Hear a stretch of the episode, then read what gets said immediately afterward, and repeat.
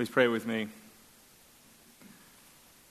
Voice of God, we do pray that you would come and inspire us this morning. We pray that in these words to come, at some point we may hear your word, something that speaks to our hearts, something that we can take with us for this week so that we can become better disciples of you and of your Son, Jesus Christ, in whose name we pray. Amen.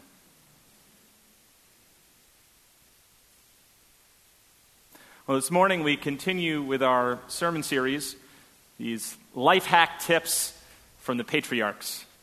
Our chance to go back to the book of Genesis and see whether these ancient texts, these texts that are several thousand years old, have anything to say to us today in 21st century Houston. Again, the first week we were looking at hospitality, then we were looking at what it means to be rejected. Last week we were, uh, in a more lighthearted way, getting some uh, marriage and dating advice uh, from the patriarchs. Today we shift gears yet again.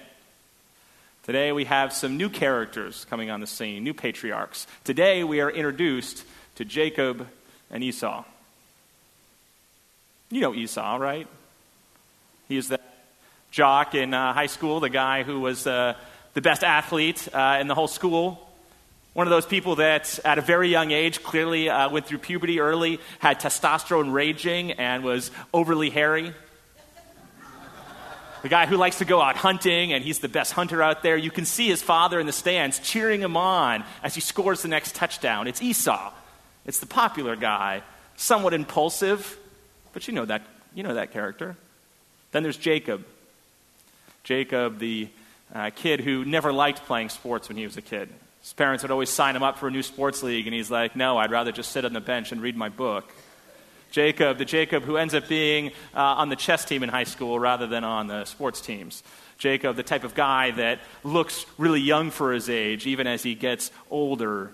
The person who prefers to spend time in tents with his mother, a true mama's boy.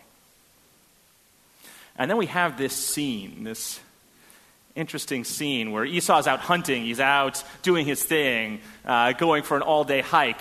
But he didn't take his Boy Scout lessons very well, so he wasn't prepared, and so he didn't have anything to eat, and so he was just starving. You know, the type of hunger where it, it makes your stomach just churn? You've been that hungry? You just get starving, and when you see food, you just want to devour it? It's always a bad idea to go to a grocery store when you're feeling that hungry.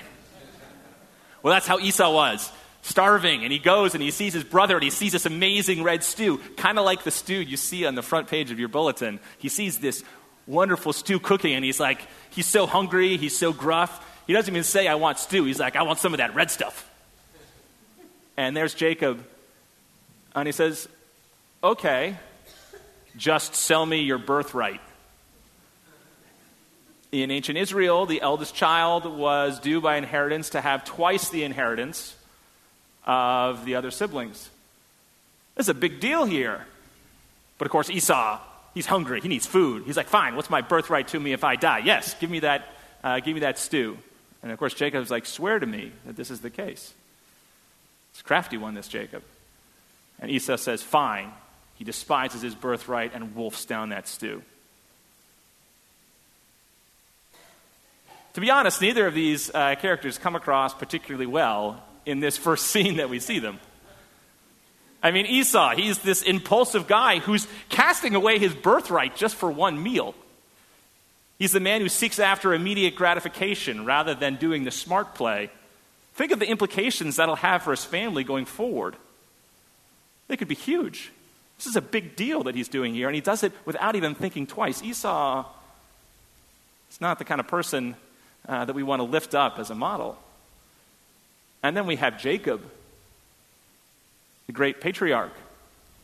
His brother is coming in from the field. His brother is starving. What does he do?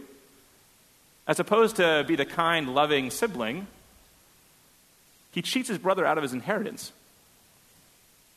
If any of you have been involved or know people who have been involved in inheritance disputes within a family, you know how bitter and nasty that can be.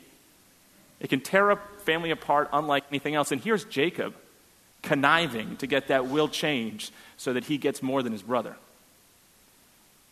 Jacob does not come across particularly well. I was, I was talking with a couple people uh, in the congregation this past week about this text. And several different people said how this text just disturbs them. It's not what you want to see from your patriarchs. It's not the kind of human nature you want to believe in. It's just something's just not right. When you look at uh, Jewish commentators over the years, it's amazing how many uh, pretzels they've tied themselves into in order to try and make this text seem better, seem somehow more redemptive, to make Jacob seem to be the good guy. Uh, going so far as to say, well, since the blessing really was for Jacob, and since Jacob really was the person who was going to inherit, it was okay that he cheated his brother out of his inheritance, right? And there are certain commentators who go out of their way to make Esau into this really evil monster character so that it was totally okay to cheat him out of his inheritance. But all that's just rationalization because you don't want to face the reality of what the text has right there. We have this deep seated need as human beings to see other human beings as being fundamentally good. We want that. We want to believe that our fellow human being is a good person, that we're good people at our core. We want to believe that if you do good, good things happen.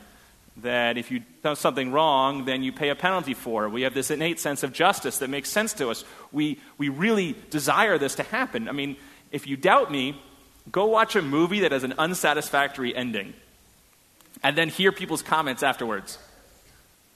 Never pleasant. I remember, but like when, but when the ending's great, think of how wonderful it is. You're like, yes, this is the way it should be. I remember when I went to go see Slumdog Millionaire uh, way back, uh, maybe it was 10 years ago now, and it came out in December, and I was in Cambridge, and it was the middle of a snowstorm, and I, you know, went, I was in a horrible mood, went two miles through a snowstorm to go see this movie. And it ends on, even though it has a lot of hard things to deal with, it ends on such a happy note. They're even dancing at the end of the movie. They even dance. And I was like, yes, I was on cloud nine. It's like, that's the way it should be. As many of you know, I, I, I wrote this uh, novel, which, um, yes, I'm still editing. but I gave a draft last summer to my mother to read finally. My mother reads it through, and her big complaint was at the ending, the bad guy doesn't get punished enough. She just was like, How does it end that way? I'm like, Well, mom, I'm trying to be realistic. She's like, I don't want it to be realistic. I mean, you, you turn on the news, if you still watch the evening news, I think some people still watch evening news. Uh, if you still watch the evening news, they always want to include those human interest stories, those little bits of good, so that you can believe that, that, that that's really the way the world works. That's also why we build up heroes. We have this capacity where we keep doing it, where we build up a sports figure or a politician or some other major figure to be his hero. We put them on the pedestal because we want to believe in that. We have this deep seated need to believe in that because the consequences, the alternatives, are so bleak. What if that's not the way humans are? Let's say humans are actually like Jacob and Esau. It's an unpleasant world to live in. This is particularly significant for liberal Christians, liberal Christians theologically. And that is because liberal Christians um, are those who believe primarily that we're saved in a so called moral atonement theory. So we're saved by following in the footsteps of Jesus. That's the way we're saved, not through some blood dripping down from a cross. We're saved by being good people.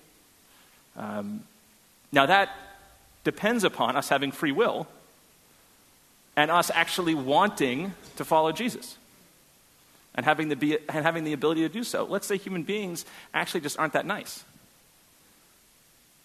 It has big implications. But you know, I look around the world and I do wonder about human nature. I know no one wants to dwell on politics, and I don't want to dwell on politics. I do that too much anyway. I know Shirley's laughing there. Um, but one thing that's so remarkable today is just how nasty things have become. There's this side of human nature that's come out that is kind of scary to see. You see people scapegoating those on the margins because they can to rile up their base. You see uh, people's sense of tribalism have a level that I've never seen before. I mean, I've, I, my family, I, I, as I've mentioned before, my family is a split political family, and since we're from the Northeast, we love arguing about everything, uh, especially politics. And this is the first time in my life that I am actually scared of when we go gather together in New Hampshire in a few weeks, what's going to happen. It's the first time where I'm actually concerned about the political discussions we're going to have because things have gotten so bad. The darkness of human nature is just coming out for all to see, and it's not pretty. It's easy when we live in comfortable uh, places, comfortable life circumstances, uh, to believe in the goodness of human beings. When things are going well, it's very easy to say, oh, yeah, human beings are good. It's not so easy when things aren't going well. When, say, uh, you face long stretches of unemployment, financial difficulties, difficulties at home, when there's a threat to someone in your family, your kids, when there's a threat to your country, your nation, your tribe, your people, this can bring out the darkness of human beings. It can be pretty ugly. When you look at the founders of the U.S., they did not have a rosy outlook on human nature. They saw human nature like Jacob and Esau. That's why our government is set up the way it is. They did not like democracy because the people have a tendency to run after demagogues. Someone can promise them things, and they'll go, oh, yes, let's just all go en masse to that. So, our, our Constitution was set up to prevent democracy because the founders of the country were so steeped in Calvinism and so steeped in the lessons of the decline of the Roman Republic that they feared democracy. And yet, they also feared people who had power. And so they put limitations on the office of the president, limitations on Congress, uh, that famous checks and balances. The reason why our government is set up that way is because our founders believed that human beings weren't that nice. it, was in that, it was in that culture, but now we live in this culture where we don't, we don't want to face that. We want to try and believe that things are better, but aren't they? You know, historians keep looking into some of these great heroes, but it's interesting when you start digging a little bit deeper in these heroic figures that there's always, they end up being just people. Uh, Thomas Jefferson having a long time affair with one of his uh, slaves and having children by her.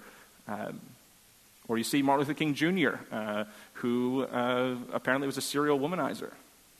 We don't like to read these things. We like to keep our heroes on our pedestals. But the problem is, human nature is like Jacob and Esau.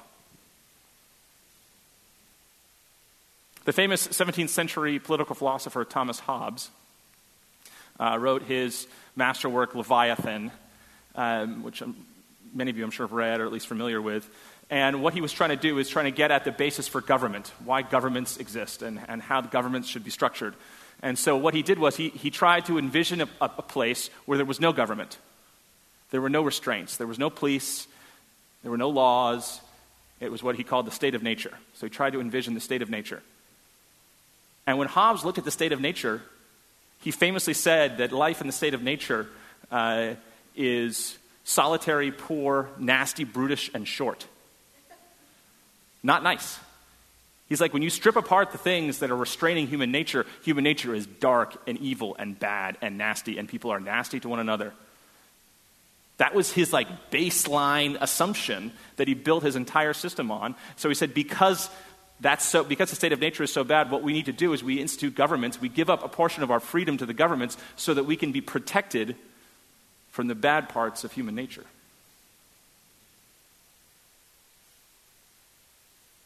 Thomas Hobbes knew Jacob and Esau pretty well. But you know, there's something else in the text. When we go above this story, a few lines above, there's this section that we find initially. A section where, again, uh, Rebecca is t- Rebecca is said to be barren. I love how it's always the woman's fault in the Hebrew Bible when uh, can't have kids. But the, uh, Isaac then prays to God that uh, she can conceive, and she does. And she has a very difficult pregnancy, a very painful pregnancy. And so she prays to God, and God responds to her and says that in her womb will be two children that will be at each other's throats. They will be warring nations, but they'll also be fathers of great nations. There's this extra element in the whole Genesis story. And that extra element is that the writer of Genesis actually believes in God, unlike Thomas Hobbes, who did not. Hobbes was a materialist. And for him, without the presence of God, everything was, life was uh, nasty, brutish, and short. But for the writer of Genesis, even though human beings could be nasty, there was still God there. There was still this presence of good that would well up, that would make its, make its force known, that would make itself appear. God would show up, and when God showed up, then you could see that goodness coming through, coming, coming through. If there's one lesson that we can learn from this text, a crucial lesson, it's to be very honest about human nature, to say, yeah, human beings are like Jacob and Esau, and, and just name it as that. Human beings are not always great. And we get ourselves into trouble when we expect human beings to be fantastic and then they disappoint us. Because then we go around being constantly disappointed. But if we see human beings as human beings, then maybe we can find something in ourselves to forgive them, and they can also forgive us. But what makes that whole system hold together is that we believe that fundamentally, underneath it all, there actually is a presence of a loving creator. That there is that presence of a loving God that's there. And even though it can be hard to see it sometimes, it does come through and surprises us. I love that story of the, uh, the war profiteer uh, who's a womanizer, who's someone who has a child out of wedlock who, uh, you know, abuser of alcohol, someone who uh, uses bribes this way and that way. Uh, I mean, he is, he is the, the walking embodiment of your worst parts of human nature. And somewhere in the midst of this guy's life, uh, something changes. And he ends up being the instrument in saving the lives of 1,200 people, even though it costs him most of his fortune in order to do so. And this was such a well known story, they wrote a book about it and then even a movie uh, all about Oskar Schindler. These things can happen. God is there. Even when human nature can be bad, God can still be present and poke through in certain ways. So let's make sure we learn from the patriarchs. Be realistic about human nature, but never lose sight of the fact that God is there and can support people not just other people that might do bad to you, but even you when you might do bad to them.